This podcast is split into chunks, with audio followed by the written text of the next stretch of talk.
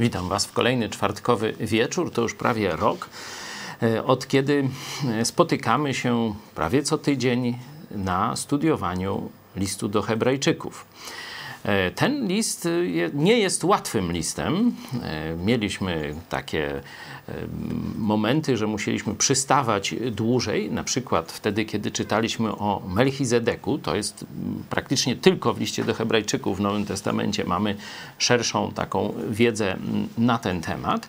Jak pewnie pamiętacie, jest to list skierowany do chrześcijan, którzy kiedyś byli bardzo gorliwi dla Chrystusa, którzy znosili prześladowania, nawet konfiskaty mienia, więzienie, stali przy tych, których uciskano i prześladowano czy torturowano ze względu na Chrystusa. A potem, kiedy sytuacja zapewne się, że tak powiem, polepszyła u nich, no zaczęli stygnąć. Zaczęli stygnąć i teraz, kiedy nieznany nam autor pisze do nich, są w takim stanie, że praktycznie są bezużyteczni, nie wydają żadnego owocu. Autor mówi, że teraz trzeba do was nauczycieli posyłać, żeby was uczyć, a to wy powinniście innych uczyć, zachęcać i tak dalej, i tak dalej. Pokazuje im, to jest środowisko żydowskie, zestawienie Starego Przymierza, tego, czyli można powiedzieć na nasz taki język już nie żydowski, religii i rytuałów. Mówi, kiedyś byliście ludźmi religijnymi, chodziliście do kościoła i co z tegoście mieli? Jaka zmiana w waszym życiu się dokonała? Mówi, a teraz poznaliście źródło życia Jezusa Chrystusa. On umarł za was, za wasze grzechy. Dał wam nowe życie, dał wam moc do nowego życia. I wy teraz chcecie wracać do religii? Chcecie znowu żyć takim pustym życiem? 11 rozdział to jest przejście przez całą Biblię i pokazywanie tym właśnie takim oziębłym chrześcijanom bohaterów wiary, żeby rozgrzać ich wiarę, żeby ich zachęcić. Rozdziały 12 i 13 to są już końcowe zastosowania. My jesteśmy już w ostatnim rozdziale. Dzisiaj będziemy czytać 13 rozdział od 1 do 16 wersetu, a jak Bóg da, następnym razem już zakończymy to studium, także mniej więcej rok trwało, bo zaczęliśmy na początku sierpnia, wtedy jeszcze na letnim obozie, wtedy jeszcze szliśmy rytmem codziennego studium, teraz mniej więcej raz w tygodniu. Także jesteśmy w tej części konkretnej, czyli takich konkretnych zastosowań. Zwróćcie uwagę na rozdział 12, werset 2, to on właśnie rozpoczyna tę sekcję zastosowań. Tu takie główne zastosowanie, jak gdyby taka myśl. Patrząc na Jezusa, sprawcę i dokończyciela wiary, który zamiast doznać należytej mu radości, wycierpiał krzyż, nie bacząc na jego hańbę i usiadł po prawicy Bożej. Miejmy w pamięci ten główny nakaz, a teraz przeczytajmy kolejną porcję praktycznych wezwań. 13 rozdział od 1 do 16. Miłość braterska niechaj trwa, gościnności nie zapominajcie. Przez nią bowiem niektórzy, nie wiedząc o tym, aniołów gościli.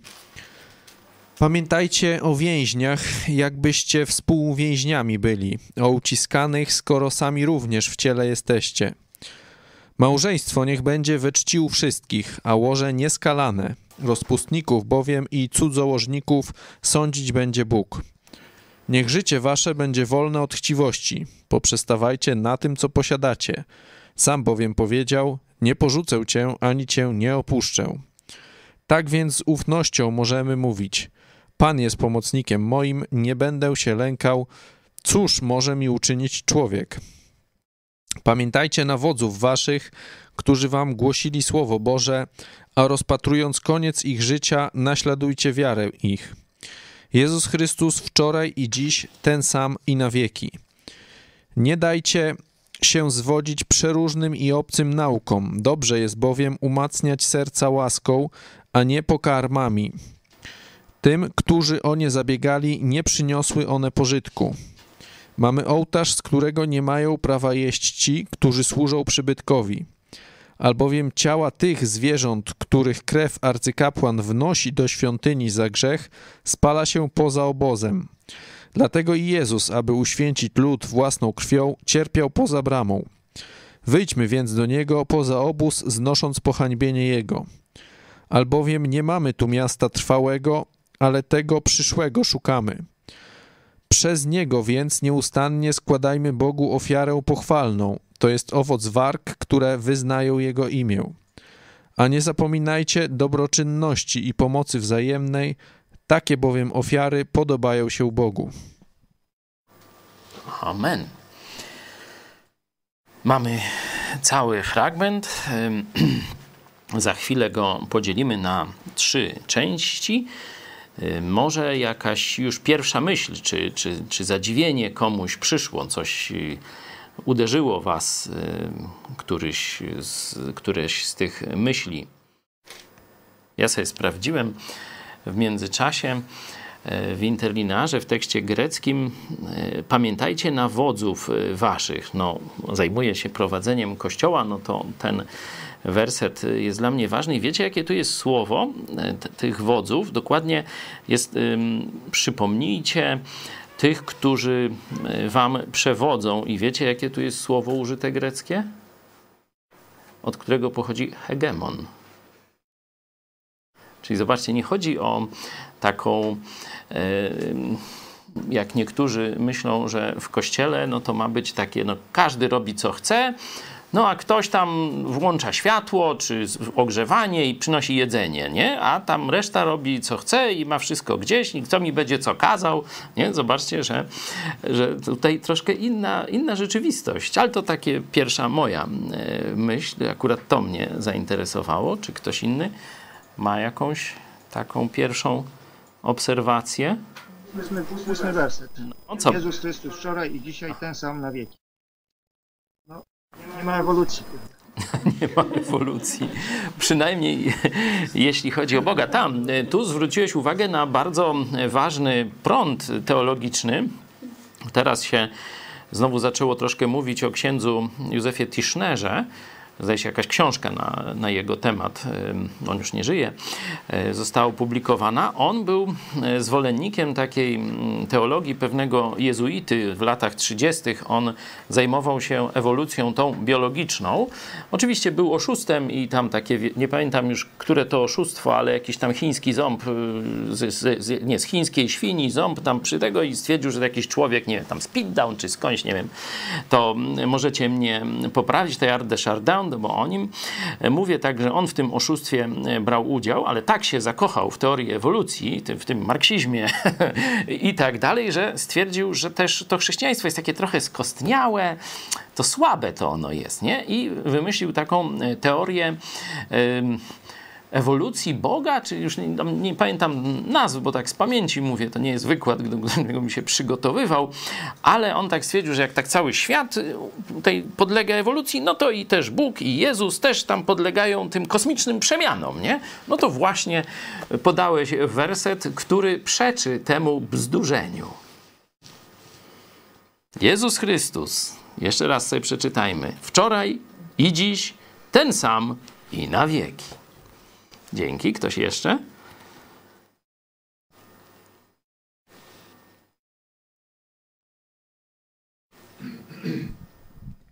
Iwan chrząknął, chyba chce coś powiedzieć. Tu jeszcze w tym wersecie, co wspomniałeś o wodzach, to mówią właśnie, że te, którzy głosili wam Słowo Boże, czyli to, i później rozpatrywać koniec ich życia, czyli to taki proces trwały. Ktoś głosi, przechodzi do jakiegoś kościoła i masz tam zostać, a nie iść od jednego do drugiego i tam szukać sobie jakiś lepszy, czy tam coś ci nie pasuje.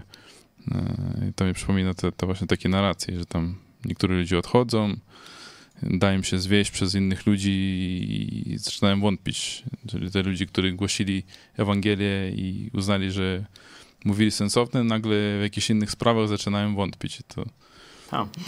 Szczególnie, że 9 werset jest wręcz nakazem. Nie dajcie się zwodzić, nie? Przeróżnym i obcym naukom. Przeróżnym i obcym. To jeszcze będziemy, mam nadzieję, bardziej zgłębiać, co to znaczy to przeróżnym i obcym. Czy jest z nami Rafał? Rafale? Tak, jestem. O, dobrze, bo tu także jeśli byś mógł coś sobie zobaczyć już wcześniej, bo bardzo bym chciał pogłębić te słowa. Nie dajcie się zwodzić przeróżnym i obcym naukom, nie? Czy coś, tekst grecki, samo znaczenie słów nam tu też doda. Tylko jeszcze, Iwan, skończyłeś? Okej, dzięki. Kto jeszcze by chciał? Tu będziemy więcej o tym mówić, ale widać jakąś długofalowość życia w Kościele. Nie? To nie jest jakaś taka chwila. Widać też, tu chodzi już o tych, którzy odeszli do Jezusa, nauczycieli, że trzeba rozpamiętywać całe ich życie. No to jak są żywi nauczyciele, to też trzeba patrzeć na wzór ich życia. To pokazuje, że chrześcijaństwo to nie jest jakiś zbiór zasad czy myśli, której można się nauczyć tylko czytając Biblię. To jest bardzo ważne, że chrześcijaństwo składa się z dwóch tych czynników edukacyjnych. Oczywiście kluczowym czynnikiem to jest Słowo Boże, ale drugim czynnikiem to jest przykład innych starszych wierzących, czyli starszych w wierze. Nie? Dlatego jest ucząc ich przestrzegać wszystkiego, co wam przykazałem. Nie tylko ucząc treści Słowa Bożego, ale ucząc ich żyć Słowem Boga, nie? Dlatego cały czas żywe przykłady są potrzebne. To tak jak mniej więcej rodzice i dzieci, nie? Jest warstwa ta słowna, nie? Taka informacyjna, ale później dziecko patrzy, no dobra, no tata czy mama mówią, że trzeba tak i tak robić, to zobaczę, jak oni to robią. I dopiero wtedy, jeśli dziecko zobaczy, wiecie, jak to się mówi? Harmonię między tymi dwoma rzeczami, tym, co mówi i tym, co robi. O, to oni to naprawdę poważnie traktują. To jest pierwszy wniosek dziecka, a drugie, to działa. Ja jestem mały, ja jeszcze nie wiem, nie przeżyłem tego, a oni 30 lat tak żyli, czy 20, czy 25, nie? Czy 15, no tam różnie tego. I patrz, teraz jest taki owoc w ich życiu. Czyli można zobaczyć nie tylko samą mądrość Słowa Bożego, ale fizyczny niekiedy owoc w życiu. 15 lat stosowali tę zasadę i doszli do tego i do tego. To, zobaczcie, o wiele mocniej przemawia do dziecka niż samo słowo mówione przez rodziców. Nie? I zobaczcie, że w chrześcijaństwie jest dokładnie taki sam wzór, nie? Że jest słowo, ale są i ci, którzy zastosowali w swoim życiu słowo. Nie? No ale to za szczegółowo wchodzę, a na razie mamy takie luźne impresje. Czy jeszcze ktoś? Tu mam zgłoszenia? Nie ma. Dobra. To słuchajcie, podzielimy ten, możemy no jakoś zatytułować. Ja sobie zatytułowałem Pamiętajcie, nie? Właśnie z tego wersetu 7. Można zatytułować takie dzieła wiary albo wiara w praktyce, nie? No bo pamiętacie ten 11 rozdział, to byli bohaterowie wiary i oni swoim życiem na różne sposoby analizowaliśmy każdy z tych przypadków, w jaki sposób on okazał wiarę. A teraz dla nas tu są konkretne wskazówki. Wasza wiara w taki sposób ma się przejawiać, nie? Czyli albo te dzieła wiary, czy praktyka wiary, taki tytuł może być, albo pamiętajcie, jako ten nakaz z 7 wersetu. Podzielmy ten fragment na 3 części. Jeśli chodzi o właśnie tę praktyczną wiarę, no to powinniśmy się spodziewać czego na początku? To nie patrzcie do tekstu. Bo jest pierwszym tym, no, jak jest wiara w praktyce, to z czego ona ma dotyczyć najpierw? Czy jak myślicie, co ten autor zaakcentuje? No miłość. No i sprawdźcie teraz. 13.1. No jest. Jest, można. Tu jest ta Filadelfia, miłość braterska, ten rodzaj miłości zaakcentowany, nie? Czyli pierwszy fragment to jest miłość od 1 do 6, 7-9 opisuje wiarę, którą mieli nasi nauczyciele, no i którą my powinniśmy mieć I ten werset, na który Arek zwrócił uwagę, Jezus Chrystus, do wczoraj i dziś ten sam na wieki, będziemy się zastanawiać, dlaczego ten werset tak tu jest, powiedzmy, wtrącony, co on tu ma oznaczać. Czyli najpierw miłość 1,6, 7,9 wiara i 10 do końca, 10 do 16 poświęcenie. Miłość, wiara, poświęcenie. Takie praktyczne rezultaty nasze chodzenie za Chrystusem powinno dawać. Przeczytajmy sobie jeszcze raz w takim razie ten fragment o miłości.